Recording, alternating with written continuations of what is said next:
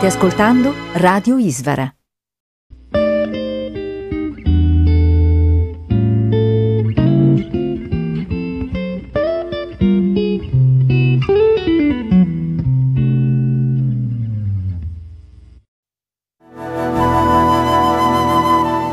Radio Isvara vi invita all'ascolto di Manunet Prabhu, lezioni e conversazioni.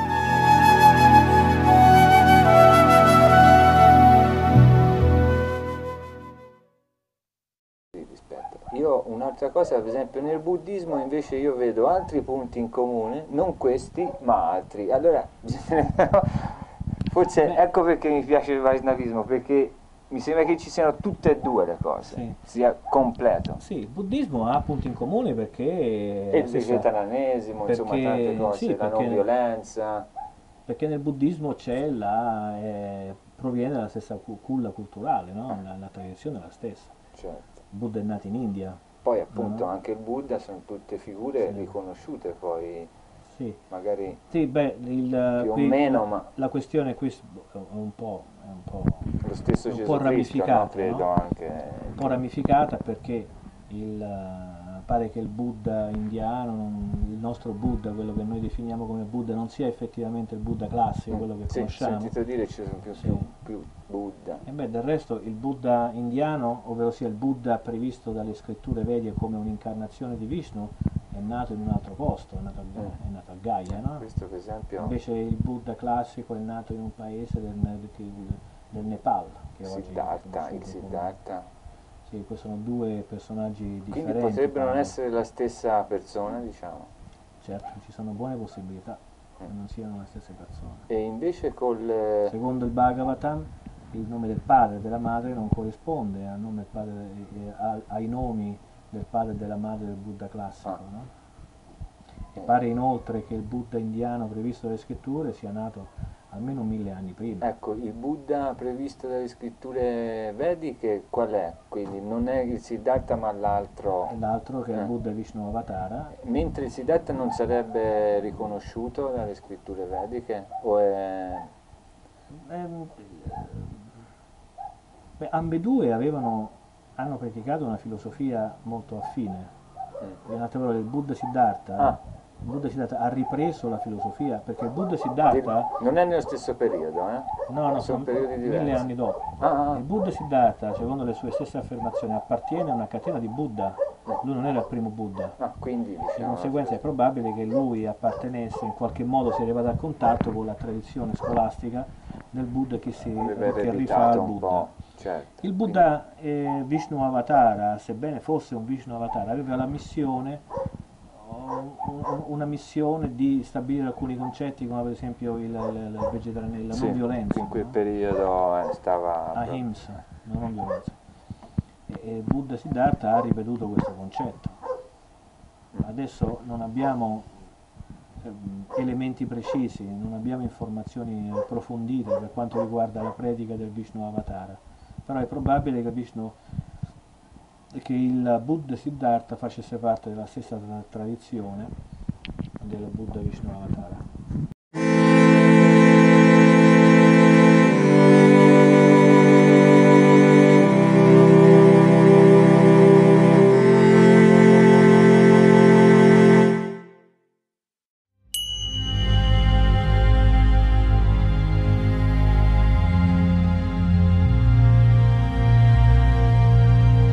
Per acquistare i libri esclusivi di Manonat Prabhu vai al sito store.ishvara.org.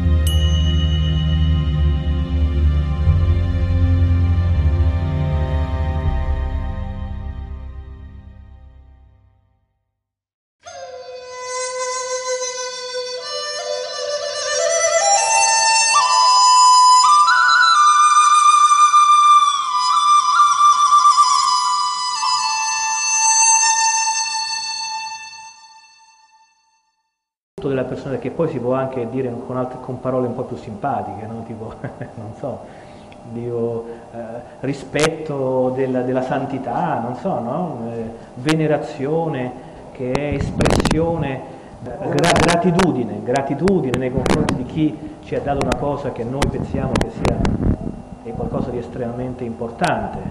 Srila Prabhupada per noi è, non è un guru, è qualcosa di più di un guru perché questo?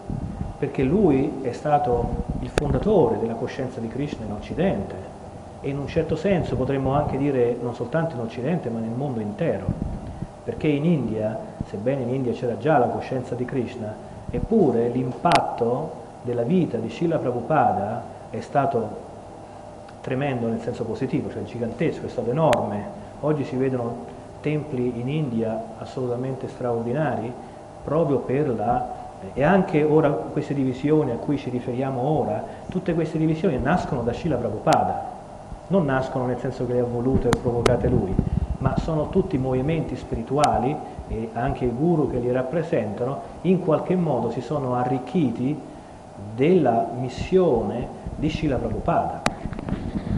Molti dei guru non, eh, non del movimento fondato da Srila Prabhupada, probabilmente tre quarti o anche più, i loro discepoli sono tutti occidentali, che prima erano discepoli o seguaci di Srila Prabhupada, in un certo senso ancora lo sono. Perciò l'immagine, la, la personalità di Prabhupada è qualcosa di assolutamente straordinario ed è per questa ragione che è oggetto di una forma di eh, venerazione, va bene, particolare. Ma del resto la cerimonia a cui lei ha assistito, che si chiama Pushpanjali, è una cerimonia che, che, che si, in India si fa dappertutto, pure durante i matrimoni si gettano i petali di rosa, non è qualcosa di, che si fa chissà a chi. Ecco, Pushpanjali è una cerimonia che si fa eh, durante momenti di particolare gioia, no? Quindi ment mentre si venera il guru si lanciano dei petali di, anche nei matrimoni in India. Quando arriva in India, quando, si, eh, quando, quando arriva un, il padre do, do, dopo che è andato in viaggio, dalle finestre i figli per giocare, per scherzare, si buttano questi fiori. Lo si può vedere anche come i nostri carnevali, dove si gettano i coriandoli, no? Ecco, non è una cosa così straordinaria come possa sembrare, però è vero, è verissimo che per noi Srila Prabhupada e non qualsiasi guru o qualsiasi devoto sia oggetto di una, di una venerazione particolare e non ha niente di negativo la cosa perché per noi Prabhupada è comparabile a un grande santo del cristianesimo, forse dire Gesù Cristo qui in Italia è un po' pesante, possiamo dire San Francesco, no? che ha creato un ordine, ecco Prabhupada ha creato un ordine Hare Krishna e San Francesco è il patrono d'Italia e, e per tutti gli Hare Krishna nei prossimi 10.000 anni Srila Prabhupada è il nostro patrono. Questo per quanto riguarda la prima domanda. Per quanto riguarda la seconda domanda sulla sessualità, noi partiamo dal principio di essere qualcosa di diversi dal corpo materiale e siccome la sessualità, in buona parte, anche se non completamente, viene, viene generata, chiedo scusa, mi devo fermare un minuto, se avete pazienza di aspettare, perché stiamo filmando tutto e dobbiamo aspettare. Un po' d'acqua magari.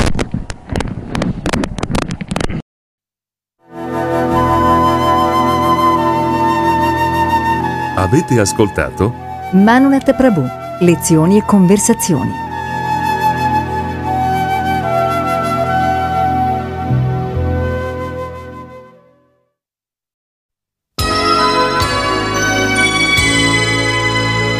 Questa è Radio Isvara.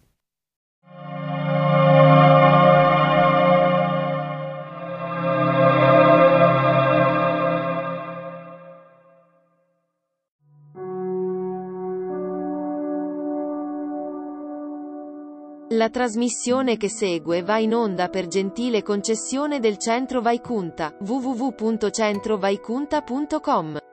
Buon ascolto di Isvara Radio e Hare Krishna.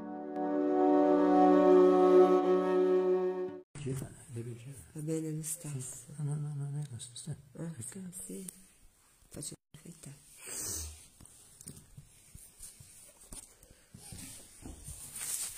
C'è la stessa. Non la facciamo a mezzo contro un computer. Hare Krishna a tutti. Siccome oggi la connessione fa un po' eh, pena, allora facciamo solo in diretta su Facebook. Dai, cominciamo. Hare Krishna,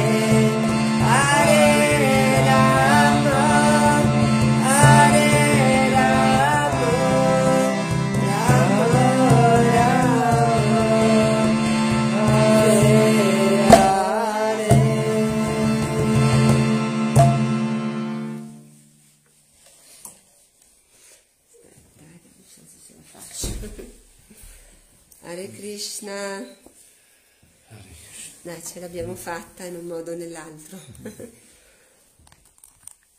Questo lo spengo. Tira su. ॐ ज्ञानतिमिरन्दस्य ज्ञानाञ्जनशलाकया चक्षुरुमिलितान्येन तस्मै श्रीगुरुवे नमः श्रीचैतन्यमनोभीष्टम् चेतान्या येन भूतले स्वाया रूपा कदा मया ददाति स्वापदान्तिकाम् वन्देऽहम् श्रीगुरु श्रीयुतापदकमलम् श्रीगुरुवैष्णवंश्च कमलम् श्रीगुरु वैष्णवंश्च श्रीरूपम् स्वाग्रजा तम् सणुणतम् वितम् तम् सजीवम् त्वेतांसावधूतम् सावधूतं सैतम् कृष्णचैतन्यदेवम् चैतन्य देवम् श्रीपदम् सहजना ललिता श्रीविशाकम् वितांश्च कृष्ण करुणा सिन्नु दीनबाण्डु जगत्पते गोपेशा गोपिकान्त कान्ता राधकान्त नमोऽस्तु ते प्त काञ्च निगोराङ्गे राधे वृन्दावनेश्वरि वृषभानुसुते देवी प्रनमामि हरिप्रिये वाकल्पातरुभ्यश्च कृपसिन्धुभ्य एव च पतितानां पवनेभ्यो वैष्णवेभ्यो नमो नमः श्रीकृष्ण चैतन्यम् प्रभो नित्यानन्द श्री अद्वैत गदा श्रीवासरि गौरभक्तवृन्दम् हरे कृष्ण हरे कृष्ण कृष्ण कृष्ण हरे हरे हरे राम हरे राम राम राम हरे Hare Namo Vishnu Padaya Krishna Prestaya Bhutale. Srimate Bhakti Vedanta Swami Niti Namaste Saraswati Deve. Goravani Pracharine. Nirvishesha Shunyavadi. Paschatyade Satarine. Buonasera a tutti. Oggi è il giorno di elettronica. C'era un po' di problemi nei collegamenti, speriamo che adesso funzioni. Riusci- Riuscite tutti a sentire bene? Perché stasera continuiamo dopo tanto tempo la lettura del libro di Krishna e così finiamo la storia di Il rapimento di Subhadra, capitolo 86 del libro di Krishna. Siamo a metà del capitolo in pagine, in questa nuova, nuova edizione 320, 320 in questa edizione. Ok, leggiamo dal primo paragrafo, 80 320. Ti sappi, eh, ricordiamo che Arjuna eh, si è innamorato di Subhadra, che è la sorella di Krishna e Balaram, come vediamo nella divinità di Jagannath, Subhadra Baladeva, e ha fatto tutto un trucco. si, si vestì perché Balaram voleva fare sposare Duryodhan. E invece Krishna voleva fare sposare Arjuna. E Balaram, essendo il fratello maggiore, aveva un po' di precedenza. E, e così Arjuna ha fatto un trucco, si è vestito da Sannyasi e è andato lì come ospite di Balaram, dalla dinastia Yadu, e visitava lì e poi ma, tutto il tempo contemplava Subhadra, faceva un piano come rapirlo, come portarlo via, infatti alla fine ce l'ha fatta, era portato via. Poi Balaram era molto arrabbiato, ma Krishna è riuscito a pacificare. E così è com- completato questo matrimonio tra Arjuna e Subhadra. E ti sappiamo così buono e generoso che quando una persona lascia tutto per impegnarsi nella coscienza di Krishna, può decidere di concederti a, a lei in cambio del tuo, suo servizio sincero. Sei apparso nella dinastia Yaro per compiere la missione di richiamare a te le anime condizionate, che si consumano nell'esistenza materiale, e il tuo evento si celebra già in tutto il mondo. Se l'oceano della misericordia, dell'amore e dell'affetto senza limiti è, è la tua forma assoluta ed eterna e pura felicità e conoscenza. La tua splendida forma di Shama Sundar ha il potere di incantare il cuore. Il tuo sapere è infinito e per insegnare il servizio devozionale hai mandato l'avatar Nar Narayana, che ancora oggi compie rigide austerità e penitenza a Badi Narayana, che è su, su nell'alto Himalaya. Ti prego dunque, accetta il mio umile omaggio ai tuoi piedi di loto. Ti imploro e, ti- e imploro i nobili saggi e brahmana di restare nella mia dimora affinché la mia dinastia, che discende dal famoso re Nimi, sia santificata dalla polvere dei tuoi piedi di loto, almeno per qualche giorno. Krishna non poteva negare questa grazia al suo devoto, quindi rimase nel palazzo del re per qualche tempo in compagnia dei saggi, purificando la città di Mitila e i suoi abitanti. Ricordiamo adesso, perché in realtà è finita la storia di Arjuna e Subhadra, ma nello stesso capitolo um, Krishna è andato a trovare questo re, re e Brahmana di Mitila, questa città Mitila.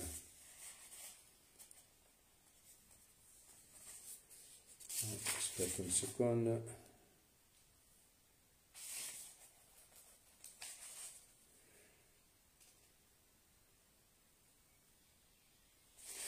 Per Krishna regolarmente vai a trovare i suoi devoti, devoti speciali.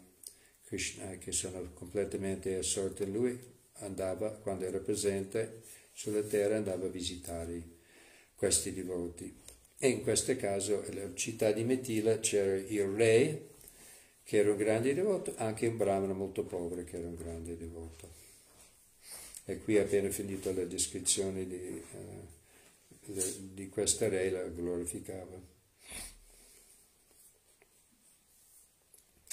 Nel frattempo, poi Krishna si è espanso, anche tutti i saggi che lo accompagnavano, Krishna si sono espansi in due, così visitava il re e il brahman simultaneamente. Sì. Nel frattempo il brahmana che riceveva Krishna e i saggi nella sua casa si sentì invadere da una grande gioia spirituale. Dopo aver fatto accomodare gli ospiti, si mise a danzare sventolando lo scialla attorno a sé. A causa della sua povertà, Shutadev, che è il nome di questa brahmana, molto povera, ma era molto gioiosa, danzava per il piacere di Krishna. Infatti quando siamo nel tempio davanti alle divinità, danziamo non per divertirsi, ma per il piacere di Krishna. Krishna piace vedere i suoi devoti, a Krishna piace anche danzare. Shutadev riuscì a offrire ai suoi illustri visitatori solo pagliaricci, panche di legno e stoie per sedersi, ma riservò loro tutta l'accoglienza che le sue possibilità gli permettevano. Con le parole glorificò il Signore e i saggi e insieme alle mogli lavò i piedi di ogni invitato, poi spruzzò quell'acqua su tutti i suoi familiari. Nonostante sembrasse molto povero, era certamente l'uomo più fortunato.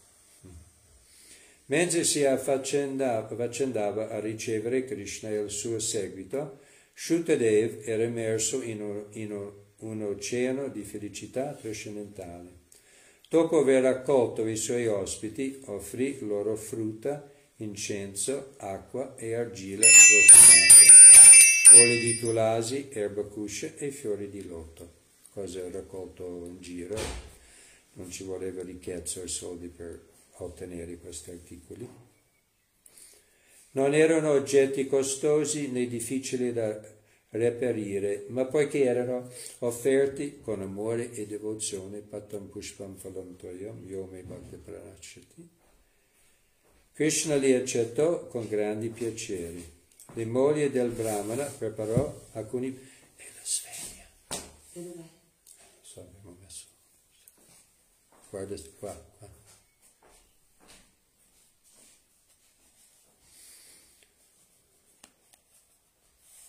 Krishna li accettò con grandi piaceri. La moglie del Brahmana preparò alcuni piatti molto semplici, come riso e dal, e che il Signore mangiò con gusto perché offerti con amore e devozione. Queste sono le chiavi, le chiavi. Krishna accetta l'amore e devozione. Krishna è servita da un numero infinito di dea della fortuna, tutto il cibo nella creazione è più opulente, ma non hai bisogno di nostra, nostro cibo, accetta le devozioni con cui viene offerta, l'amore con cui viene offerta. Dobbiamo sempre meditare così.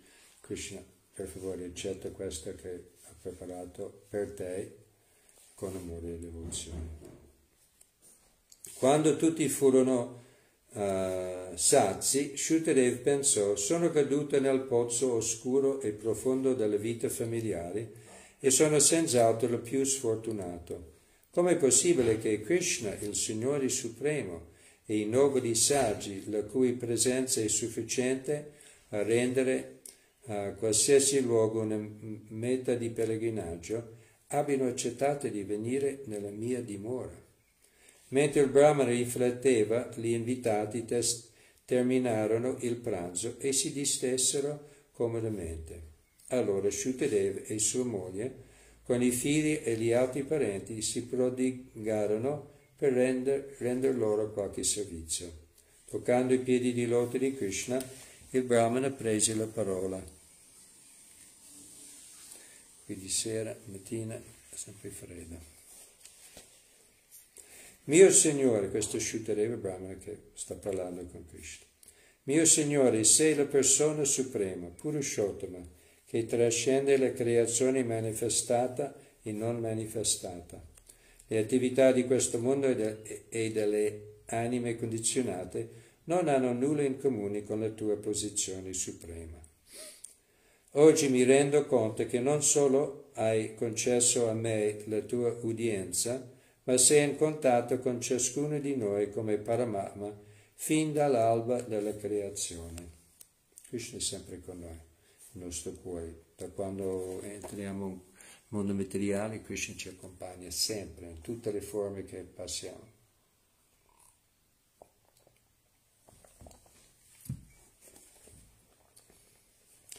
Questa affermazione di Shukadeva è molto istruttiva. È un fatto accertato che la persona divina, nel suo aspetto di Paramatma, penetra la creazione materiale in qualità di Mahavishnu, Garbhodaksha Vishnu e Kshirodaksha Vishnu, che abbiamo spiegato varie volte, Mahavishnu da cui emana gli universi, poi espande un'altra volta, come Garbhodaksha Vishnu che entra in ogni singolo universo, da cui nasce i pianeti e tutta la creazione materiale, e poi espande una terza volta e entra in ogni atomo, in ogni essere vivente, ovunque, come Kshirodaksha Vishnu. Ed entra anche all'interno di ogni corpo, situandosi accanto all'anima condizionata con un sentimento di amicizia. Se stiamo cercando amicizia, ma l'amico più caro qui accanto a noi, Paramatma. L'essere gode quindi della compagnia del Signore fin dal, fin dal principio, ma a causa del suo concetto sbagliato dell'esistenza non può comprendere questa verità. Quando la sua coscienza uh, distorta si trasforma in coscienza di Krishna, capirà subito che Krishna cerca di aiutarlo a, a spezzare i legami che, che lo trattengono alla materia. Krishna vuole, ci vuole sempre bene, non pensare mai che è colpa di Krishna perché Dio ci ha fatto questo. No, siamo noi che creiamo il nostro uh, destino o nel bene o nel male. E Krishna ci accompagna come nostro amico che sta cercando sempre di riportarci indietro da lui, ma non toglie mai il nostro libero arbitrio e purtroppo quello li utilizziamo male. Caro Signore, sei entrato in questo mondo come in un, in un sogno. Quando dorme, l'anima condizionata sogna mondi ira- irreali e transitori, si impegna in, in mille attività illusorie, immagina di essere un re oppure la vittima di un complotto o il visitatore di una città sconosciuta, ma è tutto effimero. Altrettanto fa tua grazia quando entra, come se dormisse nell'universo materiale e crea una manifestazione temporanea non per un'esigenza personale, bensì per l'anima condizionata che desidera imitarti nel tuo ruolo di frut- fruttore supremo. I piaceri offerti da questo mondo hanno un carattere effimero e illusorio, eppure l'essere condizionato è incapace di creare da solo questa situazione transitoria destinata al suo godimento, vano e immaginario. Per aiutarlo ad appagare le sue aspirazioni temporanee e ingannevoli, tu penetri in questa fugace manifestazione e agisci come suo compagno costante um, del dall'attimo stesso in cui l'essere entra nell'universo materiale. Questi si libera gradualmente dalla contaminazione della materia quando incontra un tuo puro devoto e si impegna nel servizio devozionale. Questa è la nostra situazione, siamo incontrati un puro devoto Srila Prabhupada e diven- diventiamo fortunati che cominciamo il nostro cammino verso l'uscita, di tornare alle nostre dimore originali con Krishna.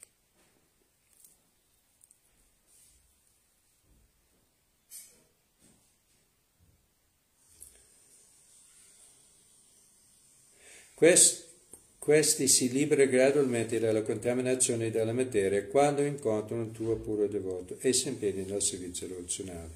Con l'ascolto dei tuoi, tuoi divertimenti, libro di Krishna, la glorificazione dei tuoi atti sublimi, l'adorazione della tua forma eterna nel Tempio, con l'offerta di preghiere e con discorsi che mirano a comprendere la tua natura trascendentale, tutta la polvere materiale che ricopriva il suo cuore vola via e tu appari sempre più visibile, anche se accompagni passo dopo passo l'animo condizionato. È sempre con noi, ma più che puliamo il nostro cuore ascoltando di Krishna, uh, comincia a diventare visibile. Pian piano diventerà visibile.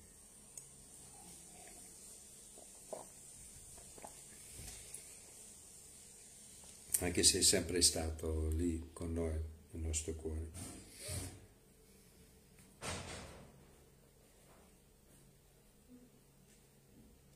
Anche se accompagni passo dopo passo l'anima condizionata, ti riveli a lei solo quando si purifica col servizio razionale. Al contrario, chi si perde nei meandri dell'azione fruttifera per semplice abitudine o per adesione ai precetti vedici e trascura il tuo servizio di devozione è, at- è attirato dalle gioie esterne che nascono dalle concezioni corporee dell'esistenza. A questa persona non ti riveli mai, anzi resti molto lontano. Solo chi è assorto nel tuo servizio uh, di devozione e purifica il cuore col canto e l'ascolto del tu- tuo santo nome non ha difficoltà a conoscerti e a vederti come compagno di, di ogni istante, sempre con noi. Si dice che tua grazia, situata nel cuore dei devoti, li guidi in modo che possano tornare rapidamente nella loro dimora originale, la tua dimora. Queste istruzioni personali rivelano la tua presenza nel loro, loro cuore, ma solo il tuo devoto può apprezzarla mentre chi vive una vita basata sul corpo resta intrappolato nei piaceri dei sensi e non può vederti, anche se lì oh, c'è la luce. Oh. Perché rimani cellato dal velo delle Celato. yoga Mm? Celato.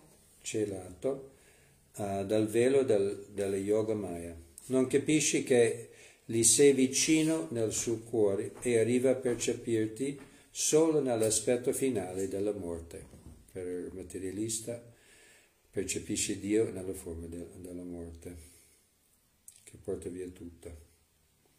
La differenza tra il devoto e il non devoto è come quella tra il gattino e il topo. Tra i denti della gatta il topo sente la morte, mentre il gattino sente l'affetto materno. Sai che le il gatto prende il gattino con i, con i denti, con la bocca eh, da dietro qua. Quando, infatti quando prende i gattini si prende dalla, dalla pelle qua dietro, come fa la mamma. Invece quando il gatto prende il topo, il topo è terrificato perché vuol dire è morto.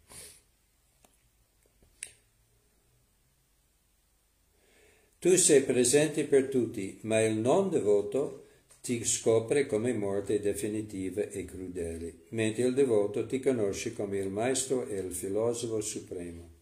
In conclusione, l'ateo avverte la presenza di Dio nella morte, mentre il fedele vede Dio accanto a sé, nel cuore, e accoglie le sue istruzioni vivendo nella spiritualità senza mai essere sfiorato dalla contaminazione materiale. Se il Signore assoluto e la natura materiale opera sotto la tua di- direzione, il devoto vede la tua mano in ogni movimento della natura, perché il velo della yoga maya non ostacola la sua visione. Come succede invece all'ateo, che osserva i cambiamenti della natura ma non è in grado di percepirti come la sua origine. A differenza di chi vola al di sopra delle nuvole e può vedere il sole in tutti i suoi splendori, egli resta incapace di vederti direttamente, come una persona la cui visione è ostruita dalle nuvole. Mio Signore, che brilli di luce propria, ti offro il mio rispettoso omaggio. Considerami il tuo servitore eterno. Che cosa posso fare per te? Finché resti invisibile, l'anima condizionata sente il tormento dell'illusione, tangibile nelle tre fonti di sofferenza, adiatmika, didavika, dibotica, dal corpo nostro, dalle- dalla natura, il tempo, caldo, freddo, eccetera, e da eh, altri esseri viventi, persone, insetti, animali. Appena sviluppa la coscienza di Krishna e tu ti manifesti a lei, ogni sofferenza legata all'esistenza materiale svanisce di colpo. Il Signore Supremo Sri Krishna nutre un profondo affetto per i suoi devoti e quando udì le preghiere di Shutadeva, scaturite da una devozione pura, fu molto felice.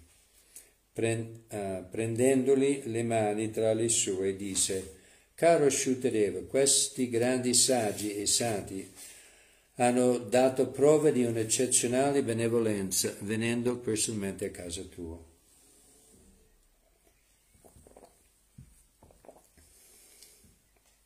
Deve considerare il loro favore un'immensa fortuna. Sono così magnanimi che hanno accettato di viaggiare con me e ovunque vadano, il solo contatto con la polvere dei loro piedi rende l'atmosfera pura come la trascendenza. Questo è Krishna che sta glorificando questi santi, i saggi che viaggiano con lui. L'importanza di la compagnia, la fortuna di avere la compagnia di grandi devoti santi.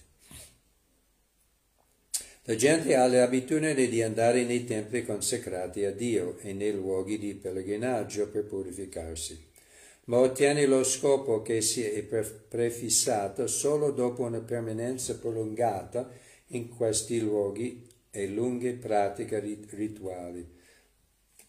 L'influsso di queste grandi anime è invece così benefico che il solo vederli provoca una purificazione immediata e totale. Devi sapere inoltre che il potere purificatore dei luoghi santi e dell'adorazione ai Deva è dovuto alla misericordia delle grandi anime. Una meta di pellegrinaggio diventa sacra proprio in virtù ai- dei saggi che vi abitano. Caro Shutadev, quando qualcuno nasce in una famiglia di Brahmana è considerato da, da subito il migliore tra gli uomini. Se pratica l'austerità, è soddisfatto in sé, studia, studia i Veda e si impegna nel mio servizio di devozione. In altre parole, se compie il suo dovere di Brahmana e diventa anche un Vaishnava, un devoto, ancora più grande sarà le sue glorie. La mia forma a quattro braccia di Narayana non mi è cara quanto un Brahmana Vaishnava. Brahmana significa esperto nel sapere vedico, perciò il Brahmana rappresenta l'emblema del sapere perfetto. Come, come io, come io rappresentano la forma compiuta e completa di tutti i, de- i Deva. Le persone di scarsa intelligenza non possono comprendermi né possono capire l'importanza del Brahmana Vaishnava. Sotto il dominio dei tre guna, eh, criticano me e i miei puri devoti. Il Brahmana Vaishnava, ossia il devoto situato sul piano brahminico, può percepire eh, la mia presenza nel suo cuore e conclude quindi in modo definitivo che l'intero cosmo con i suoi vari aspetti proviene dalle mie energie. Avendo una chiara visione della natura e delle energie materiali globali, in ogni azione non vede altro che la mia persona. Questo vuol coscienza, di essere cosciente di Krishna, di, di sentire presenza del Signore ovunque. Caro Shukadev, puoi accettare questi grandi santi, brahmani e saggi come i miei rappresentanti autentici e venerandoli con fede mi adorerai nel modo più soddisfacente. Infatti c'è un famoso verso dove Krishna dice chi dice di essere mio devoto non è mio devoto, chi è, dice di essere un devoto dei miei devoti, di essere un devoto di mio devoto è, è un vero devoto, è, mio, è, è molto caro.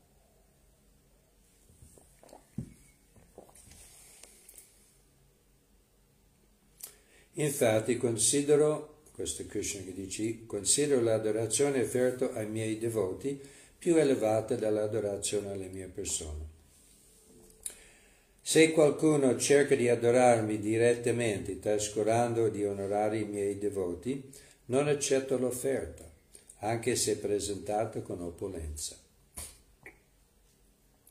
Sulla base di questi insegnamenti, il Brahmana Shutadeva e il re di Mithila adorarono il Signore e il suo seguito, composto da grandi saggi e santi brahmana, accordando all'uno come agli altri la stessa importanza spirituale.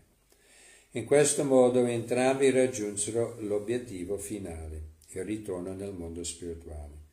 Il devoto vive per Krishna e Krishna ricambia dandogli un affetto illimitato. Il Signore rimase a Mithila nella casa del, del Brahmana Shukadev e nel palazzo del re Bahulashva tutto il tempo necessario a benedire generosamente l'uno e l'altro con le sue istruzioni spirituali, poi tornò alla sua capitale, Dvarka. Da questo racconto traiamo alcuni insegnamenti che si possono riassumere come segue. Il re Bahulashva e il Brahmana Shukadev sono considerati dal Signore su un piano di uguaglianza, perché entrambi puri devoti. Questa è la prerogativa necessaria per essere riconosciuti da Dio, poiché è diventato molto comune inorgoglirsi a torto delle proprie origini brahmana o kshatriya. Oggigiorno si vedono persone senza qualità che pretendono di essere brahmana, kshatriya o vaishya, solo per nascita. Ma le scritture affermano che in questa età di Kali tutti sono Shudra, Kalo Shudra Sambhava.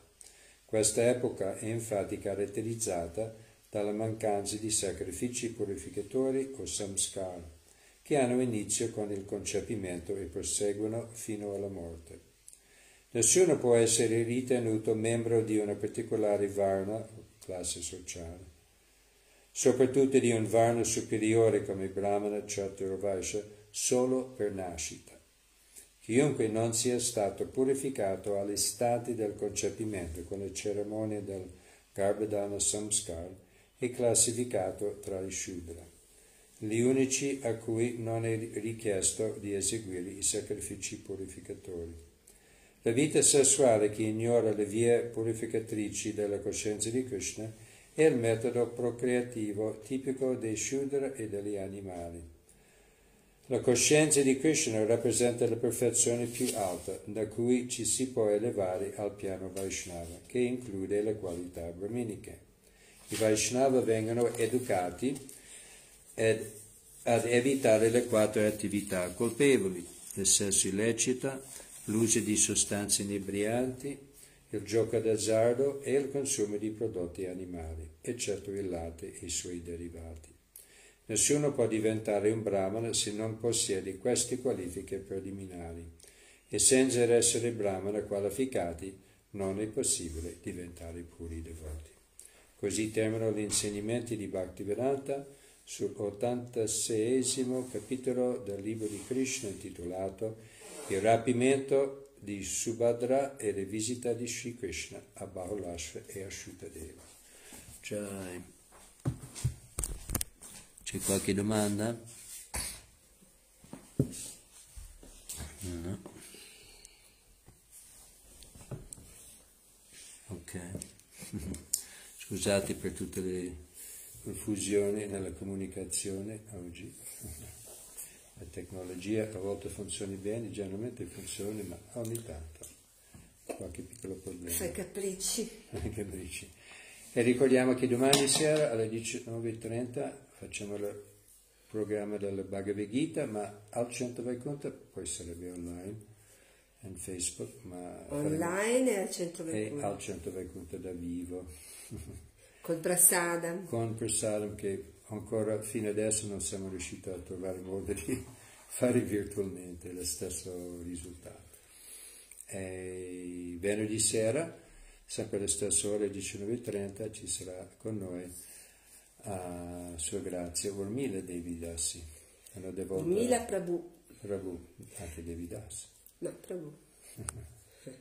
E E poi sabato c'è la festa del, eh, al parco, al parco parco alle 15.30 e alle 18 al centro Vaikuntha per la conferenza solo per che la conferenza. bisogna prenotarsi perché c'è lo spazio limitato con le distanze, quindi dovete prenotare.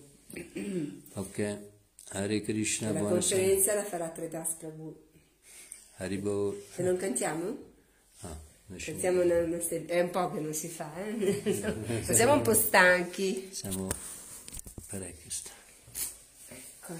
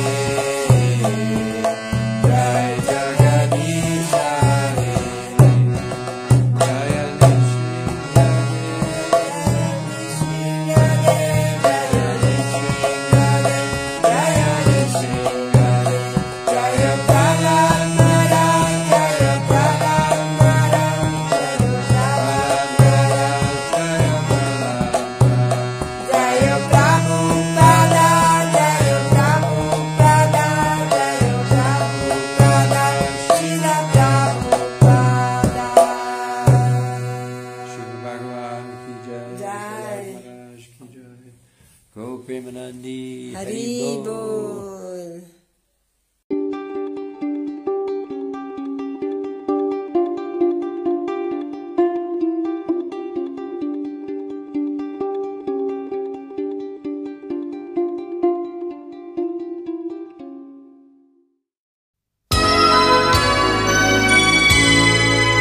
State ascoltando Radio Isvara.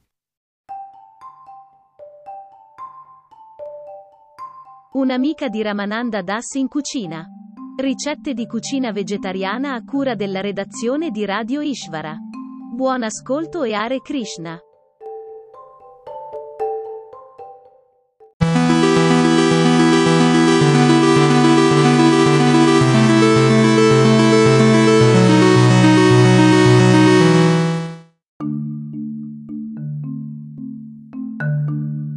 Oggi prepariamo dei falafel. Ingredienti per 4 persone. 400 g di ceci precedentemente ammollati e scolati, in alternativa ai ceci si possono utilizzare anche le fave. Un pizzico di asafetida, spezia che può sostituire aglio e cipolla. Un mazzetto di prezzemolo tritato. Due cucchiaini di cumino tritato molto finemente. Un cucchiaio di coriandolo tritato. Una spolverata di pepe. Un po' di succo di limone, facoltativo. Sale. Farina, solo se l'impasto risulta troppo liquido. Preparazione. Mettete a mollo i ceci per una notte. Scolateli, metteteli in un mixer e frullateli. Tritate separatamente a mano, su un asse da cucina il prezzemolo, il coriandolo ed il cumino. Unite tutti gli ingredienti per la preparazione all'impasto di ceci nel mixer, aggiungete l'asafetida, un pizzico di sale e frullateli molto accuratamente. Versate il composto ottenuto in una terrina e fatelo riposare in frigorifero per circa 30-60 minuti. Estraetelo dal frigorifero e, con l'aiuto di un cucchiaio, formate delle polpettine basse e piatte di media grandezza. Se l'impasto ottenuto risulta troppo liquido per formare delle polpette, aggiungete un po' di farina. A questo punto potete friggere le polpettine su entrambi i lati in una pentola con un po' d'olio bollente oppure farle dorare in forno, precedentemente preriscaldato a 200 gradi.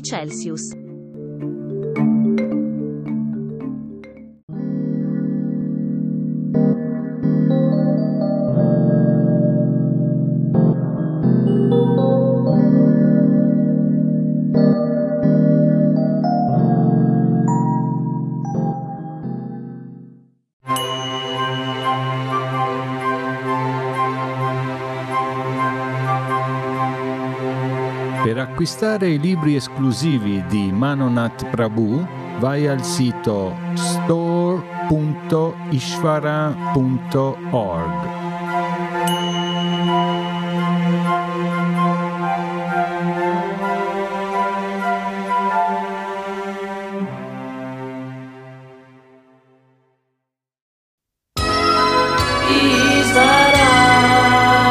State ascoltando Radio Isvara.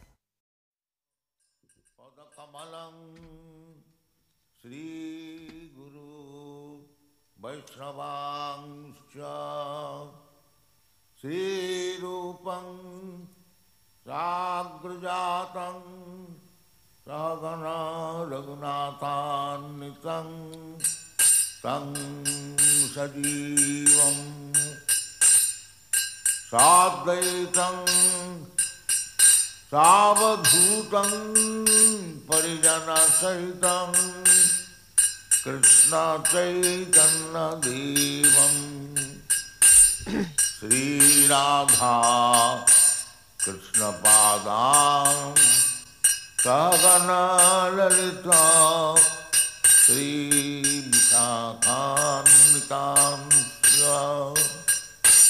Hare कृष्णा Hare कृष्णा कृष्ण कृष्ण हरे Hare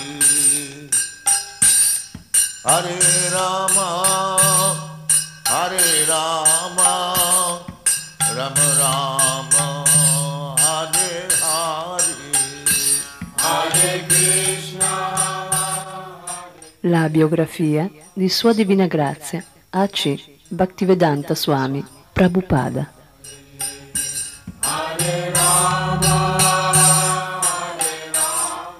fondatore Acharya dell'Associazione Internazionale per la Coscienza di Krishna.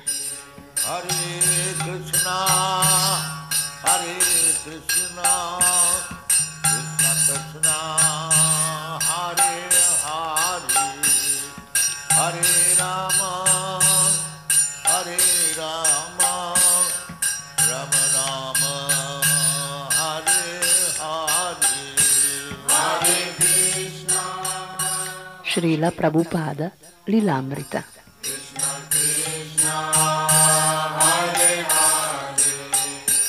Di Sadvarupa Dasa Goswami.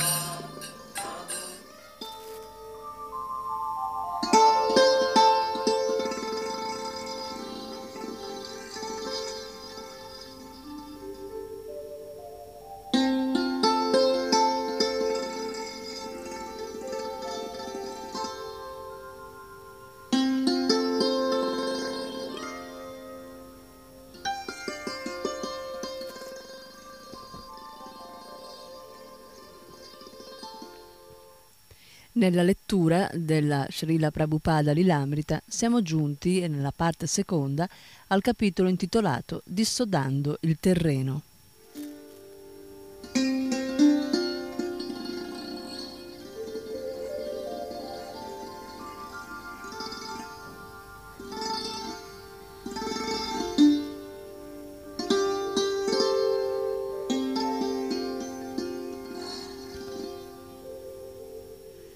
La gente soffre per mancanza di coscienza di Krishna.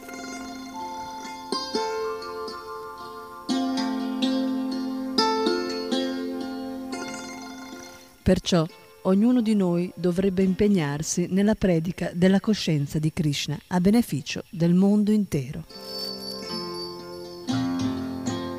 Sri Chaitanya, il cui dipinto è nella vetrina del negozio, ha predicato molto bene la filosofia della coscienza di Krishna.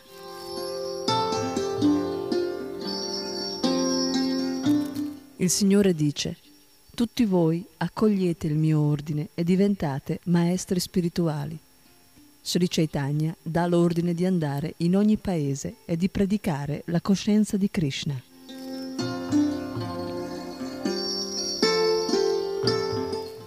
Così, se voi accettate quest'opera missionaria di predicare la Bhagavad Gita così com'è, senza interpretarla e senza motivazioni materiali, così com'è, allora Krishna dice che tutto sarà compiuto.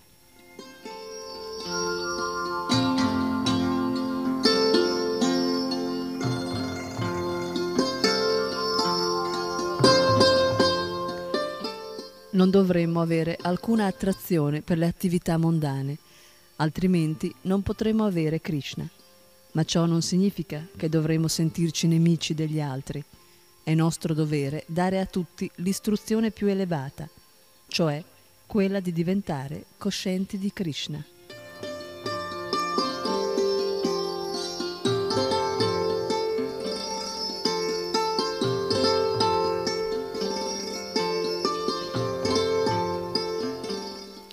Un giovane dell'uditorio sembra incapace di contenersi e comincia a parlare in modo incoerente.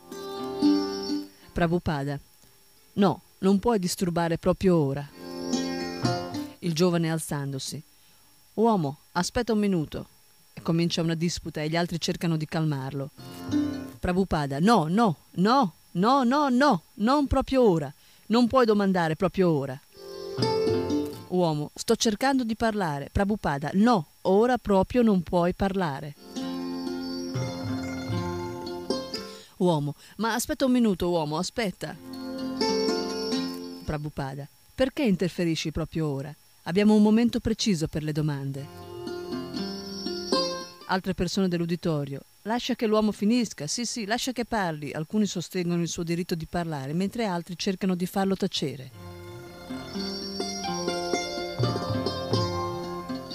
Secondo uomo. Per favore, ho una domanda. Per quanto tempo è concesso a un individuo di aspettare, di andare avanti senza avere nessun tipo di pensiero? Quanto tempo? Prabhupada, non ho finito. Dopo il discorso c'è il tempo per le domande.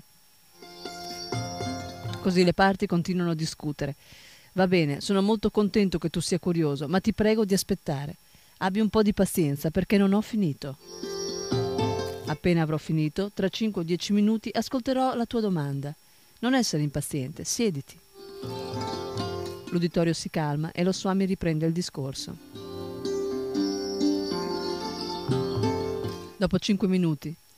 Prabhupada. Va bene, questo signore è impaziente, mi fermerò qui.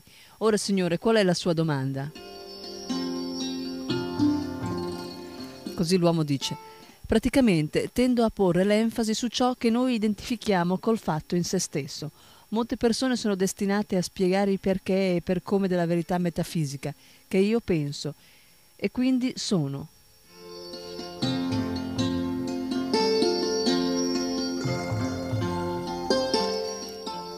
Prabhupada dice, ma in particolare qual è la tua domanda? E l'uomo dice, non ho risposta per quella domanda, piuttosto non è altro che un tentativo. Io vivo, io respiro. Prabhupada, sì. Uomo, così l'abilità, dimmi perché io non ho nulla a che fare con essa. Posso capire i perché e per come? Prabhupada, questo è giusto. Uomo, ho difficoltà in te, ho difficoltà nel dire. Prabhupada dice, finché siamo nel mondo materiale vi sono molti problemi. E l'uomo ancora, non vi sono molti problemi, questo non è avere molti problemi, questo è il più grande fatto, io, io so. E Prabhupada, sì. L'uomo, io so che i perché e i per come del mio particolare Prabhupada, sì.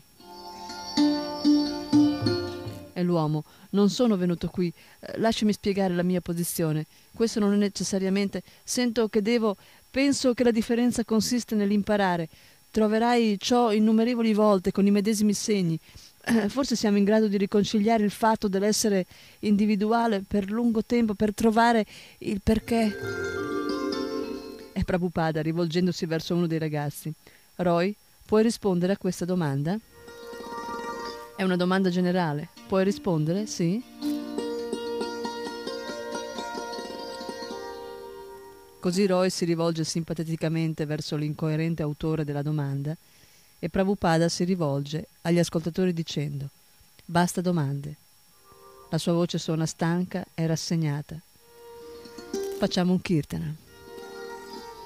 Di nuovo il Lower East Side si calma. Il canto ha inizio. I cembali di ottone, la voce di Prabhupada che trasporta la melodia e gli ascoltatori che rispondono. Prosegue per mezz'ora, poi si ferma.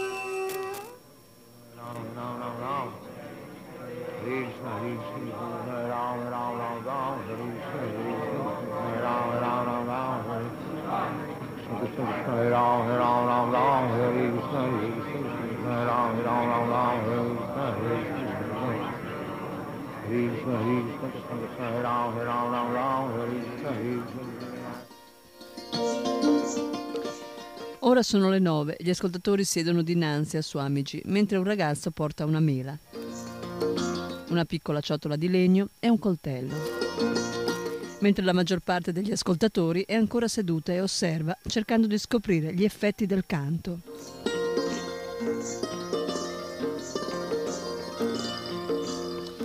Come se fosse una nuova droga. Lo Swami taglia la mela a metà, poi in quattro parti, poi in otto e così via, finché i pezzi sono sufficienti.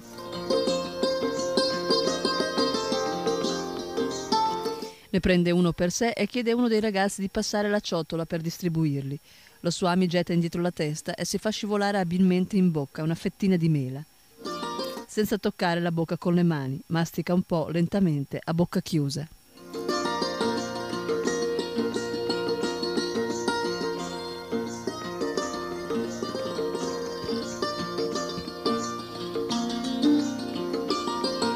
I componenti della congregazione masticano in silenzio i pezzettini di mela. Prabhupada si alza, scivola nelle sue scarpe ed esce di scena dalla porta laterale.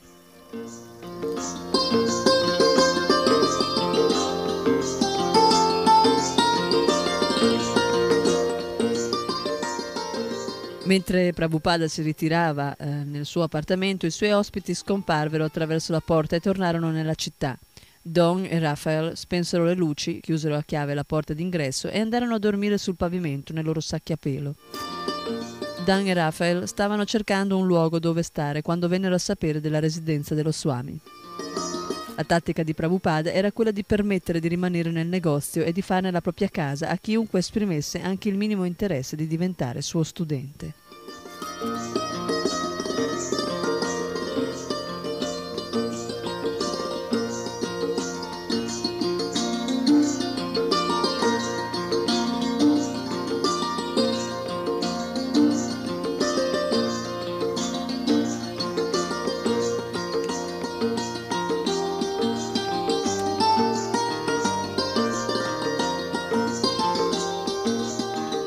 Naturalmente Prabhupada chiedeva un contributo per l'affitto e i pasti, ma se, come nel caso di Don e Raphael, il denaro non c'era, tutto andava ugualmente bene.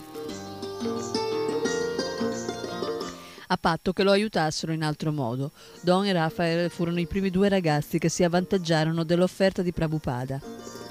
Erano attratti dallo Swami e dal canto, ma non erano seri riguardo alla filosofia o alla disciplina della vita devozionale.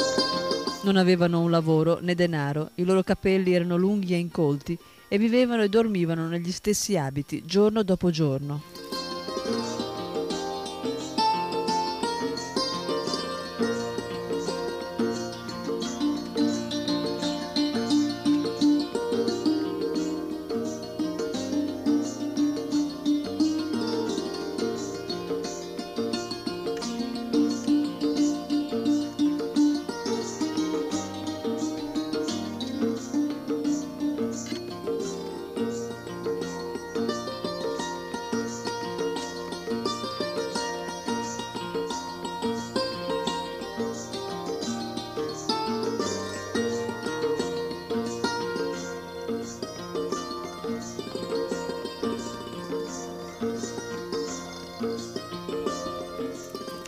Prabhupada si accordò con loro che almeno finché restavano nell'edificio non dovevano rompere le sue regole.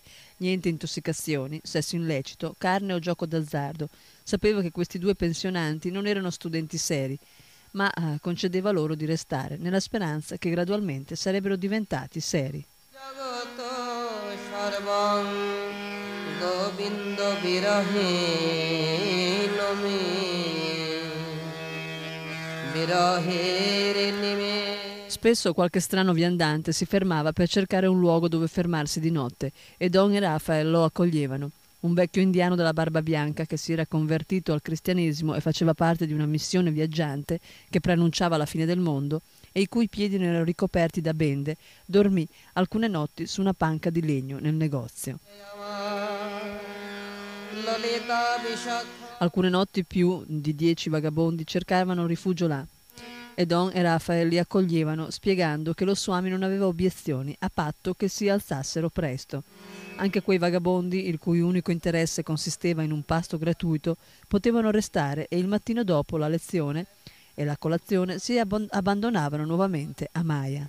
Mathura, Radharani was so sad and Don e Raphael erano i pensionati stabili dello Swami, benché di giorno uscissero, uscissero e tornassero solo per i pasti, per dormire e per il canto serale.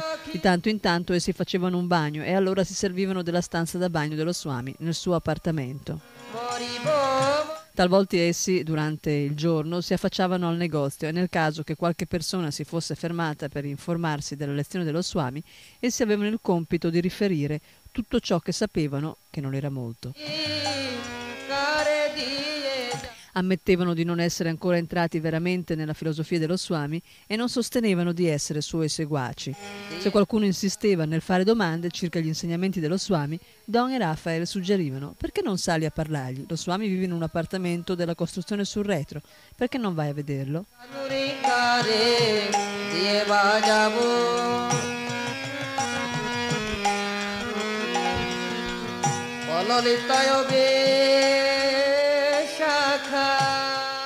Prabhupada generalmente restava nel suo appartamento, occasionalmente poteva affacciarsi alla finestra e guardare attraverso le finestre del negozio per vedere se la luce del bagno era stata lasciata inutilmente accesa.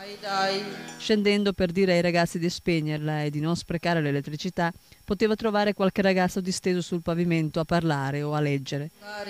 Prabhupada si fermava con gravità, chiedendo loro di non lasciare la luce accesa, facendo rilevare l'importanza di non sprecare l'energia e il denaro di Krishna.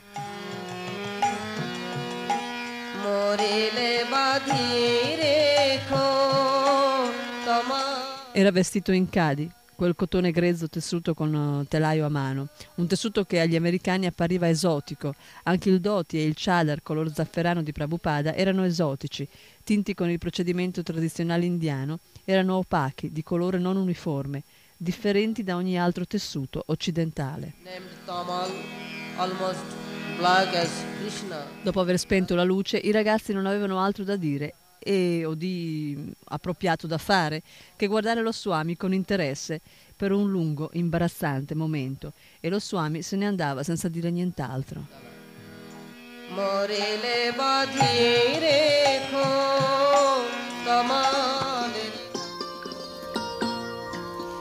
Il denaro era scarso, la sera egli raccoglieva ugualmente 5 o 6 dollari in monete o in banconote.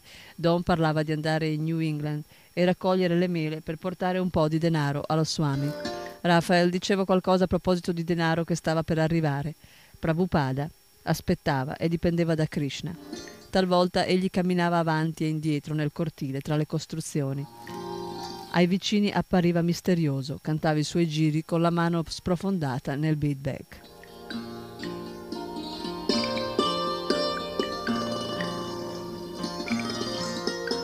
La gran parte del tempo si fermava nella sua stanza, come aveva detto durante le sue lezioni alla Bowery.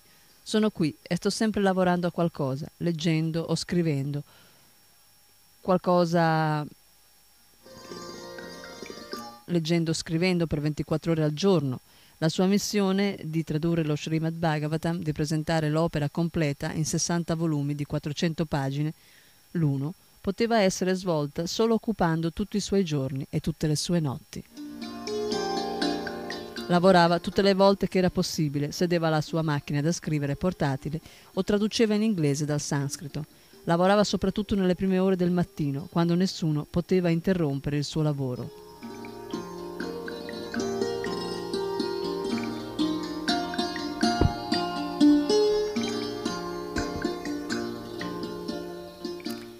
Doveva vagliare i commenti sc- sanscriti e bengali dei grandi acciaria, seguire le loro spiegazioni e selezionare i brani da estrarre, aggiungervi la propria conoscenza e realizzazione e poi laboriosamente ordire il tutto e battere a macchina le sue spiegazioni Bhaktivedanta.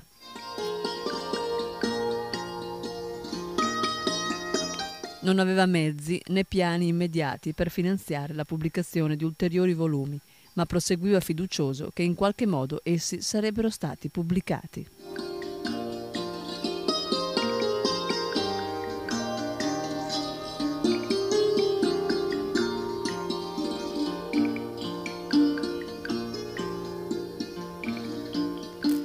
La sua era un'ampia missione, più ampia della stessa pubblicazione dello Srimad Bhagavatam, e per questa ragione egli dava molto del suo tempo e della sua energia per incontrare i visitatori. Se l'unico obiettivo fosse stato quello di scrivere, allora non sarebbe stato necessario correre il rischio e il disagio di venire in America. Ora in molti stavano arrivando e una parte rilevante della sua missione consisteva nel parlare con loro e nel convincerli della validità della coscienza di Krishna.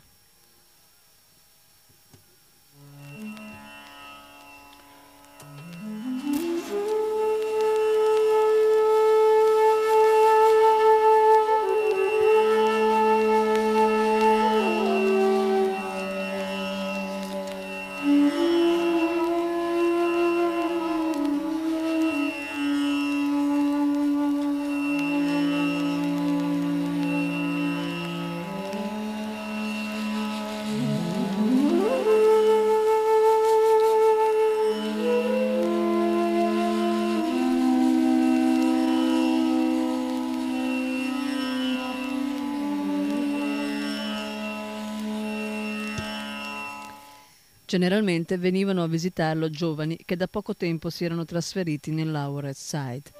Non aveva segretario per censire i suoi visitatori, né aveva un programmato ore di visita. Ogni qualvolta e in qualsiasi momento accadeva che qualcuno venisse a cercarlo, dal mattino alle 10 di sera, Prabhupada interrompeva il suo lavoro di battitura o traduzione e parlava con gli ospiti.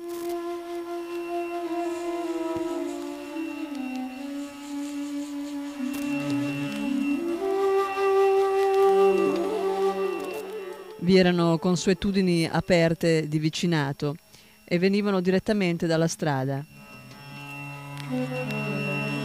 Alcuni erano seri, altri no. Tra quelli che venivano, alcuni erano intossicati dalla droga. Spesso non venivano per informarsi in modo sottomesso, ma per sfidare. Una volta un giovane IP in pieno trip di LSD trovò la strada per salire e sedette di fronte allo Swami. Bene, ora sono più alto di te, annunciò. Io sono Dio. Prabhupada inclinò leggermente il capo e con le palme unite disse Ti prego, accetta i miei omaggi. Poi chiese a Dio il favore di andarsene. Altri ammettevano francamente di essere pazzi o posseduti dai fantasmi e cercavano sollievo dalla loro sofferenza mentale.